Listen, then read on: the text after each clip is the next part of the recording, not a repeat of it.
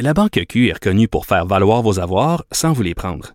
Mais quand vous pensez à votre premier compte bancaire, tu sais, dans le temps à l'école, vous faisiez vos dépôts avec vos scènes dans la petite enveloppe. Hmm, C'était bien beau.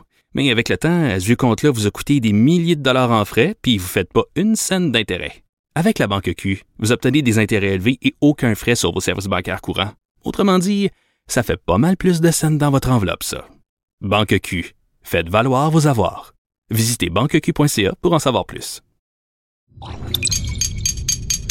Cube Radio. Il connaît tous les dessous de la politique. Chef du bureau d'enquête de l'Assemblée nationale. Antoine Robitaille. Là-haut sur la colline. Là-haut sur la colline. Cube Radio. Un bon mercredi à tous. Aujourd'hui à l'émission, la députée indépendante Catherine Fournier nous explique pourquoi elle s'impatiente dans le dossier éthique et culture religieuse. La coalition Avenir Québec s'était engagée il y a longtemps à revoir de fond en comble le cours controversé.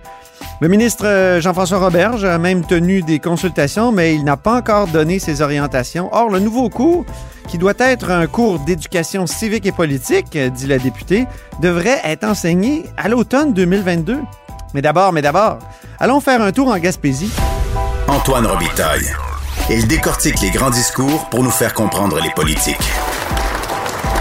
Là-haut sur la colline. La saga des autobus en Gaspésie a connu un nouveau rebondissement en fin de semaine après avoir menacé de mettre fin à toutes les liaisons euh, le 7 février. Les autocars Orléans Express ont finalement consenti à offrir un service à la péninsule.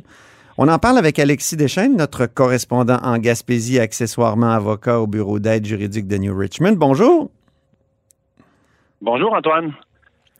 Donc, euh, Alexis, euh, tu publiais vendredi dernier un texte sur euh, le site graphici.ca euh, qui s'intitulait Une fausse menace ou interruption de service illégale.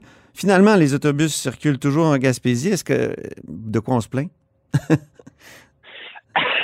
ben en fait, la semaine, écoutez, la menace de Keolis d'interrompre totalement les services d'autocar en Gaspésie, ça a soulevé beaucoup d'inquiétudes parce que euh, transport par autobus, pour ceux qui l'utilisent, Antoine, c'est souvent la seule option. On parle de personnes qui euh, ont parfois des, soins médicaux à aller chercher en ville, et qui peuvent pas prendre leur voiture, ou d'autres qui n'ont pas de voiture. Alors, lorsque finalement, vendredi en fin d'après-midi, Keolis a annoncé qu'elle ne mettrait pas fin unilatéralement à toutes les liaisons, c'est un soupir de soulagement.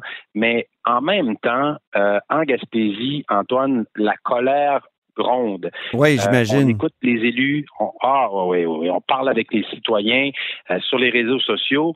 Moi, je pense là, que cette euh, menace de suspendre le service par autocar en Gaspésie, ça a été la goutte de trop. Vous savez, en Gaspésie, on a perdu le train il y a 10 ans. Oui. On a Air Canada l'année dernière.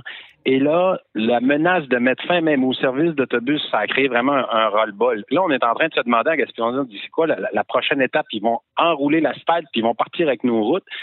Il y a un ras-le-bol des Gaspésiens parce qu'on sent qu'on se fait ah oui, on, on a l'impression de se faire traiter comme des citoyens de seconde classe et il y a comme quelque chose de terriblement achalant dans le fait de devoir revendiquer dans un pays riche comme le nôtre ce qui devrait être qu'un strict minimum garanti, tu sais, le, le transport par autobus. Ah Euh, oui. Bon, alors ceci étant dit, la colère, elle est là.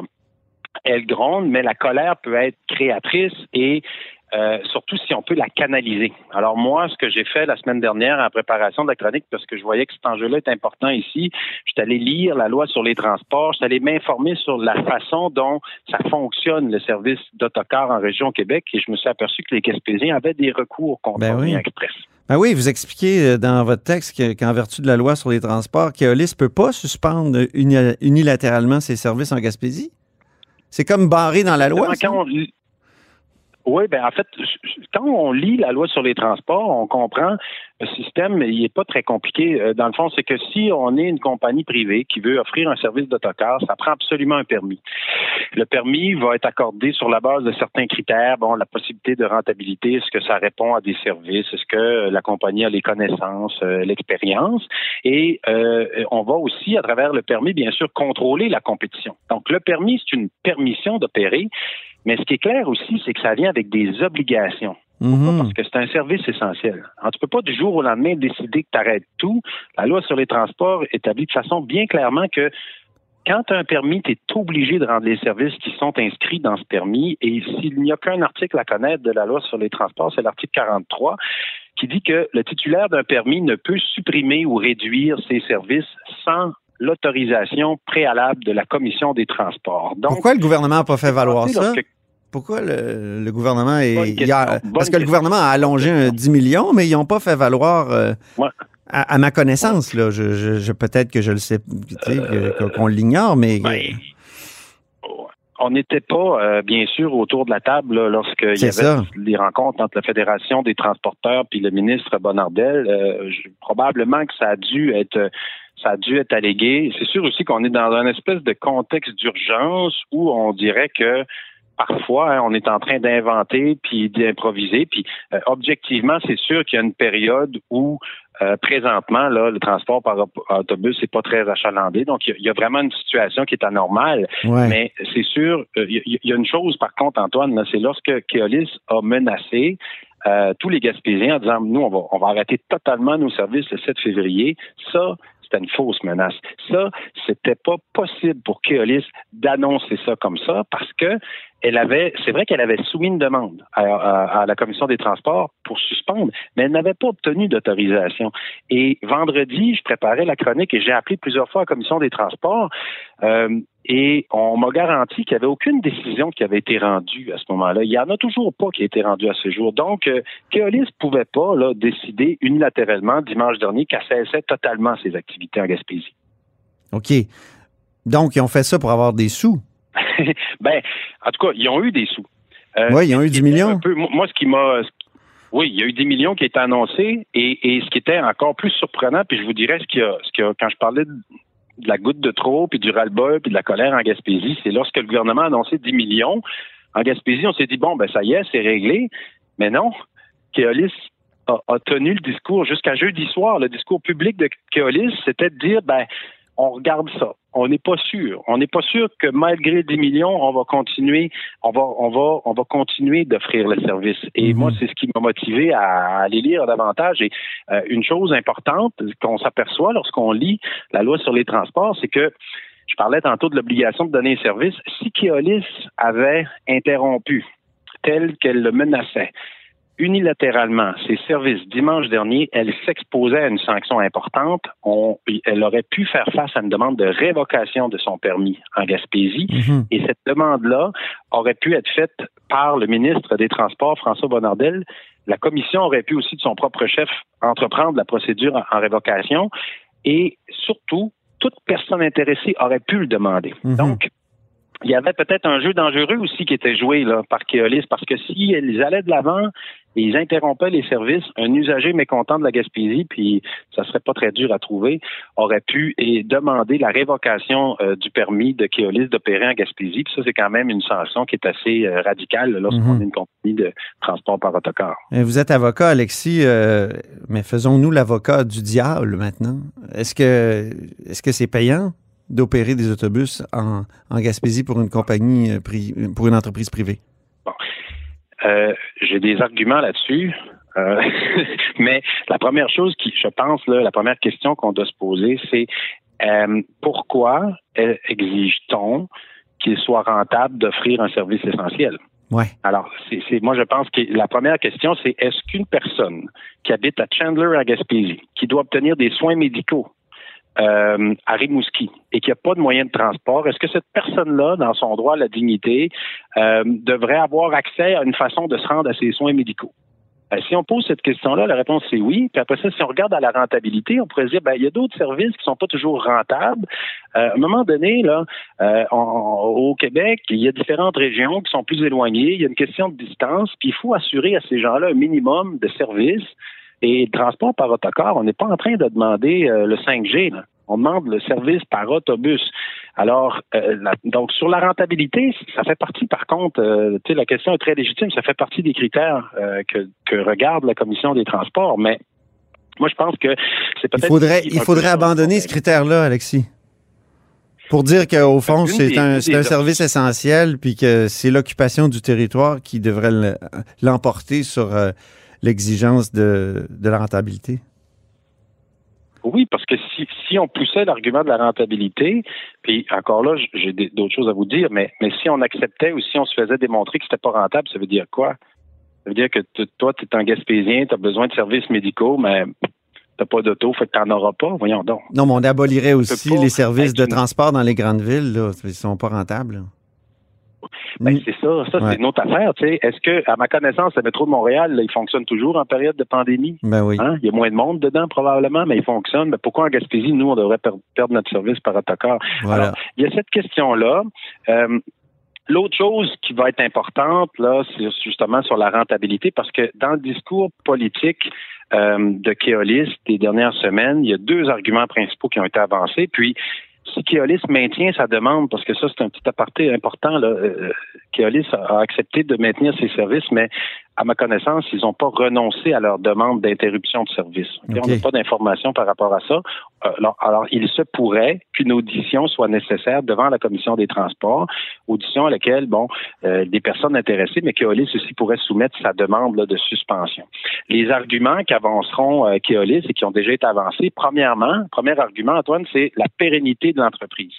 Alors, euh, le PDG de Keolis Canada dit, nous, on veut s'assurer qu'au sortir de la crise, l'entreprise, l'entreprise Keolis pourra survivre. Bon, la question de la pérennité de l'entreprise, là, Ouais. ce qu'on va pouvoir répondre, c'est premièrement, là, Orléans Express, Keolis, c'est le plus important transporteur au Québec.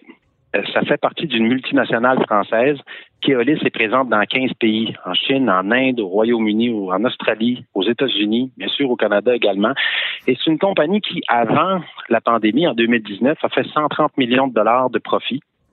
Et, et surtout, lorsqu'on parle de la pérennité de l'entreprise, là, euh, je pense que là-dessus, euh, il n'y a pas vraiment, ça va être difficile de, de susciter de l'inquiétude parce que qui est derrière Keolis À 70% c'est la Société nationale des chemins de fer français. Ça, c'est l'État français. Ah oui. Alors, si la France est solide, Keolis est solide.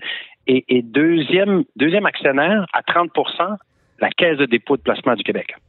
Donc, derrière Keolis, il y a des groupes qui sont très solides et euh, donc la pérennité de l'entreprise, c'est un argument de Keolis qui pourra être contesté.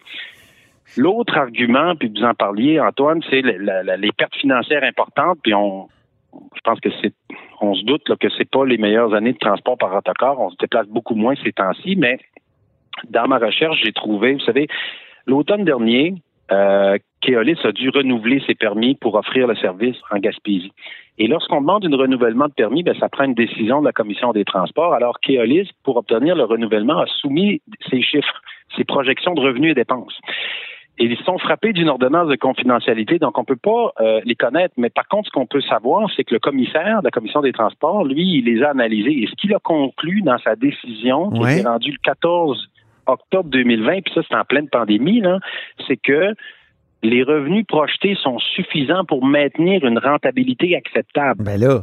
C'est écrit noir sur blanc en octobre 2020 par un commissaire de la Commission des transports qui se base sur les chiffres de Keolis. Alors, la question de la rentabilité, encore là, s'il y a une audition, on pourra débattre. Puis il y a la question aussi du transport de marchandises. Il y a beaucoup de colis qui sont envoyés, qui ne sont pas nécessairement là euh, soumis puis présentés par Keolis. hein. Puis l'autre chose, toujours sur la rentabilité, c'est les fonds publics, j'en avais fait mention.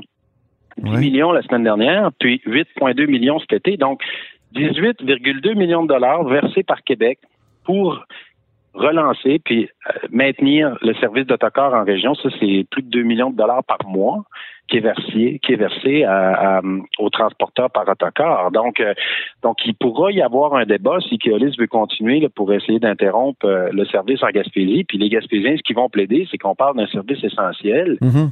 Et que, qui répond à un besoin qui est réel, puis aussi à une situation qui est temporaire. La pandémie ne durera pas toujours. Hey, moi, j'ai une idée. Au lieu de faire un troisième lien à Québec, Oui. là, qui pourrait coûter jusqu'à 10 milliards, là, et on pourrait euh, Ouais.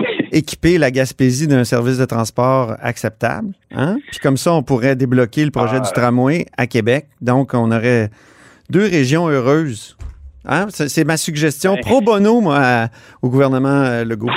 c'est bien gentil, mais euh, mais c'est ce que se disent aussi souvent les Gaspésiens parce que ils regardent le REM, euh, ils, regardent le, développement des services de transport ailleurs, puis ils se disent nous là, euh, ça fait partie du minimum là qu'on qu'on qu'on veut là parce que la Gaspésie, dans le fond, c'est qu'on est éloigné. Donc, on, on- bien sûr, on est éloigné des, ou les grands centres sont éloignés de nous. Donc, il faut les transports, c'est terriblement important. Il faut qu'on trouve une façon de se rapprocher, de permettre des échanges, de permettre aux entreprises d'acheminer euh, de- des biens, puis de permettre au, au tourisme de venir ici. Donc, euh, transport, c'est terriblement important et, et moi, je pense que plus que jamais, cette bataille-là, le si Keolis continue puis tente encore de faire interrompre les services, c'est une bataille que les Gaspésiens doivent absolument mener parce que, Antoine, le contexte a jamais été aussi favorable pour la Gaspésie. On a vu un solde migratoire Ben oui. record. Euh, et euh, il y a la hausse, là c'est mon chien qui jappe. Pas de Euh, problème. j'espère il- que vous l'entendez pas trop. C'est parce qu'il est d'accord avec le combat que vous voulez mener, Alexis. Il, exprime son Donc, accord. il y a la hausse du il y a la hausse du télétravail et euh, le tourisme intérieur là. Ben c'est- oui. c'est la tendance, on s'entend. On l'a, on l'a 2021. vu l'an passé, même euh, au détriment de certaines plages dans Gaspésie, mais on peut pas, on peut pas réduire euh, l'été 2020 à ça quand même. là.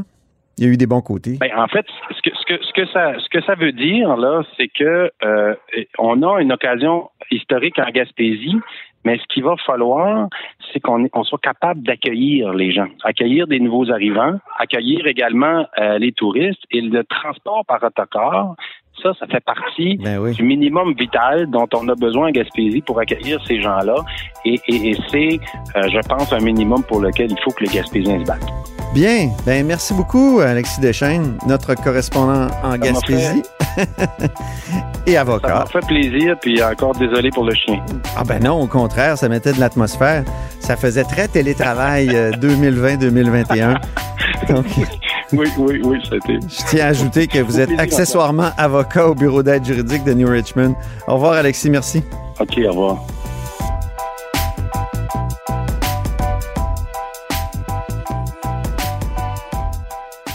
La Banque Q est reconnue pour faire valoir vos avoirs sans vous les prendre.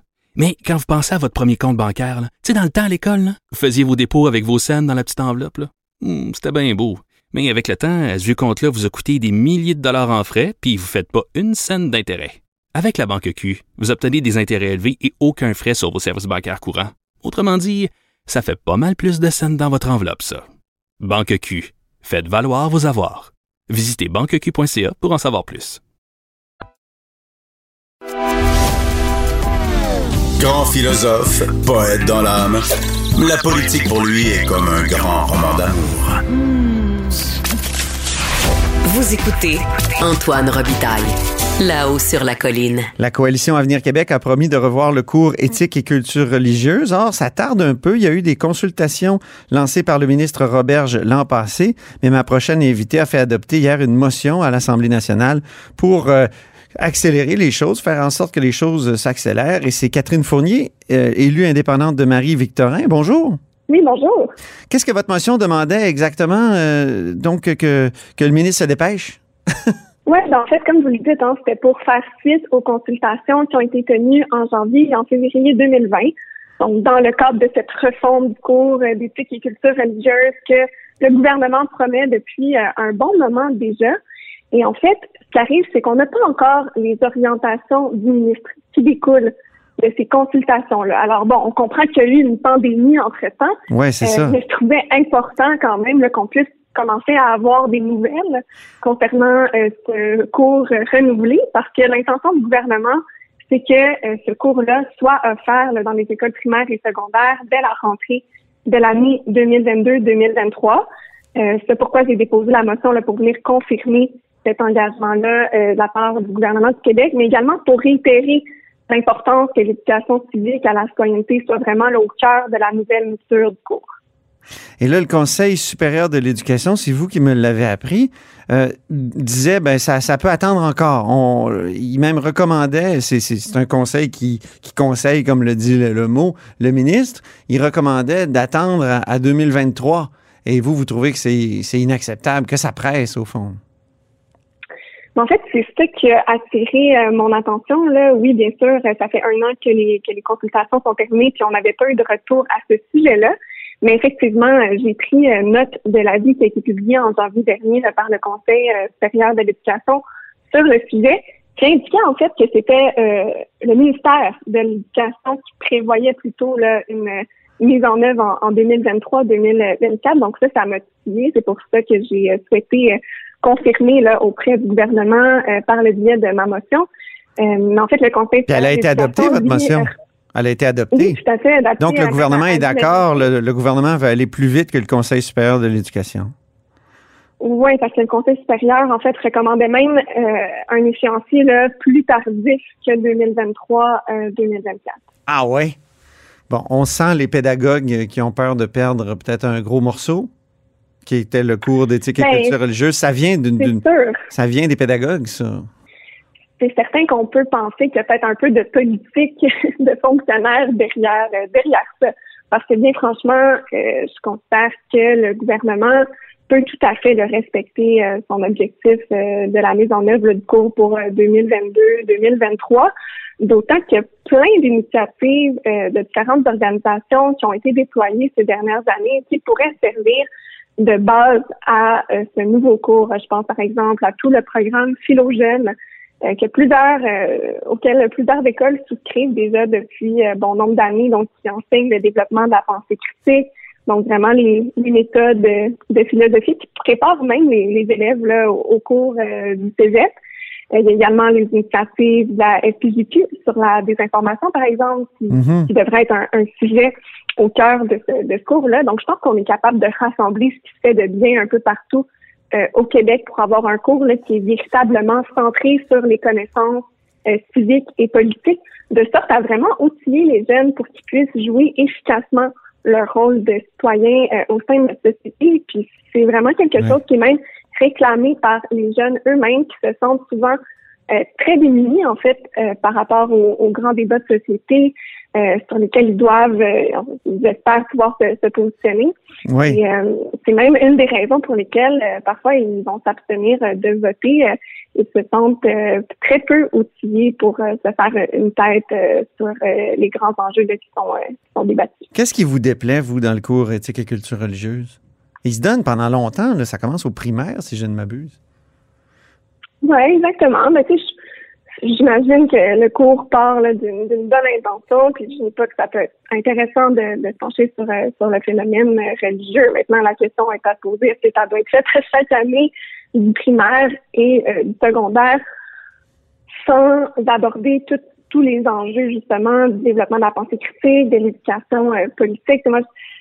Que je déplore plus là-dedans, c'est qu'on n'a pas de place à l'école pour l'apprentissage des rouages de système politique démocratique, euh, notre système judiciaire, qu'on n'ait pas de place pour euh, comprendre le rôle des élus, euh, pour apprendre certaines connaissances politiques de base. Puis même, je pense que vous y faisiez référence dans une chronique au mois de janvier dernier. C'est assez fascinant de, de voir qu'il y a quand même un nombre très élevé de, de Québécois qui sont pas au courant de qui est la chef de l'opposition officielle, par exemple. Ben oui. Donc ça, c'est c'est préoccupant. On, mm-hmm. on veut former des citoyens qui puissent justement euh, prendre leur place dans la société, qui puissent s'engager, qui puissent, on espère, euh, contribuer à la vie collective en allant voter, notamment, mais je veux dire, ça, ça dépasse même le, fait de voter, l'engagement de façon générale. Mais de l'autre côté, on donne pas justement les outils euh, aux gens lorsqu'ils sont jeunes, lorsqu'ils fréquentent les écoles primaires, secondaires, pour vraiment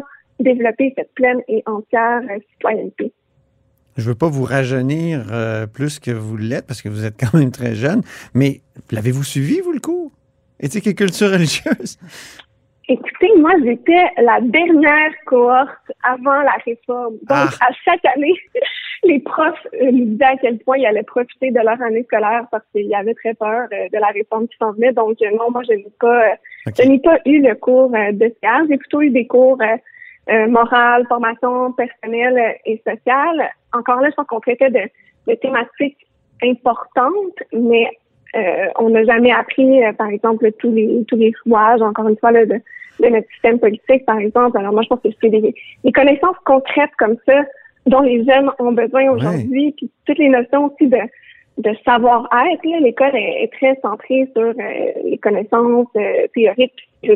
C'est important, mais il y a aussi d'autres notions de comment on vit en société, Mhm. puis comment on, on peut participer au, au débat public, sont très importantes pour les jeunes. Puis euh, pour en avoir euh, rencontré euh, plusieurs jeunes de ma génération, justement, et certains Ouais. qui ont suivi le, le fameux cours euh, de PR, euh, je sais que c'est vraiment euh, une demande. Mais- puis, euh, je le vois aussi. Ouais. euh, Mais les défenseurs-.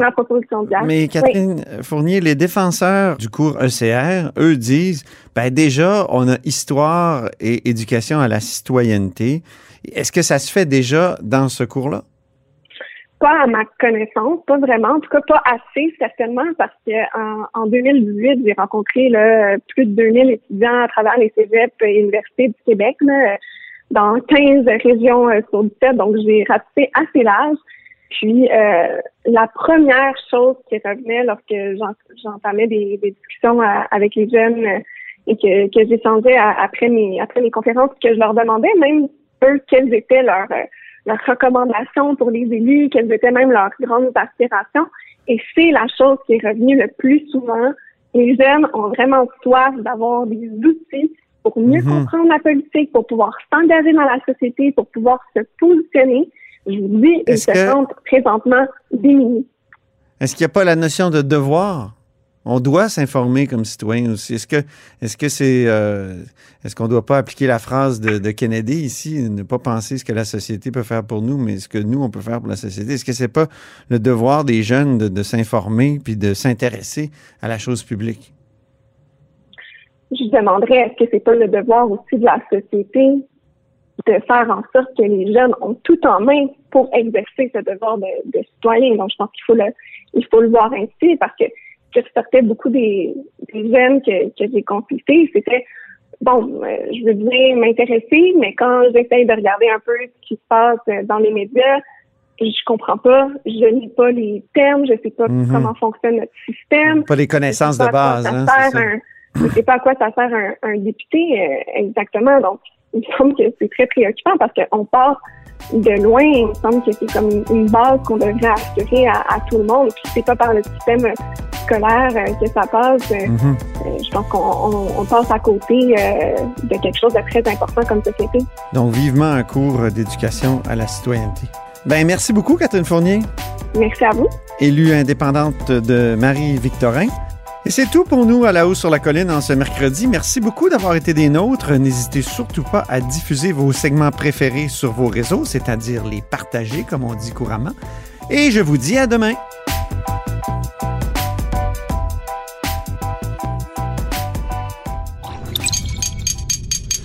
Radio.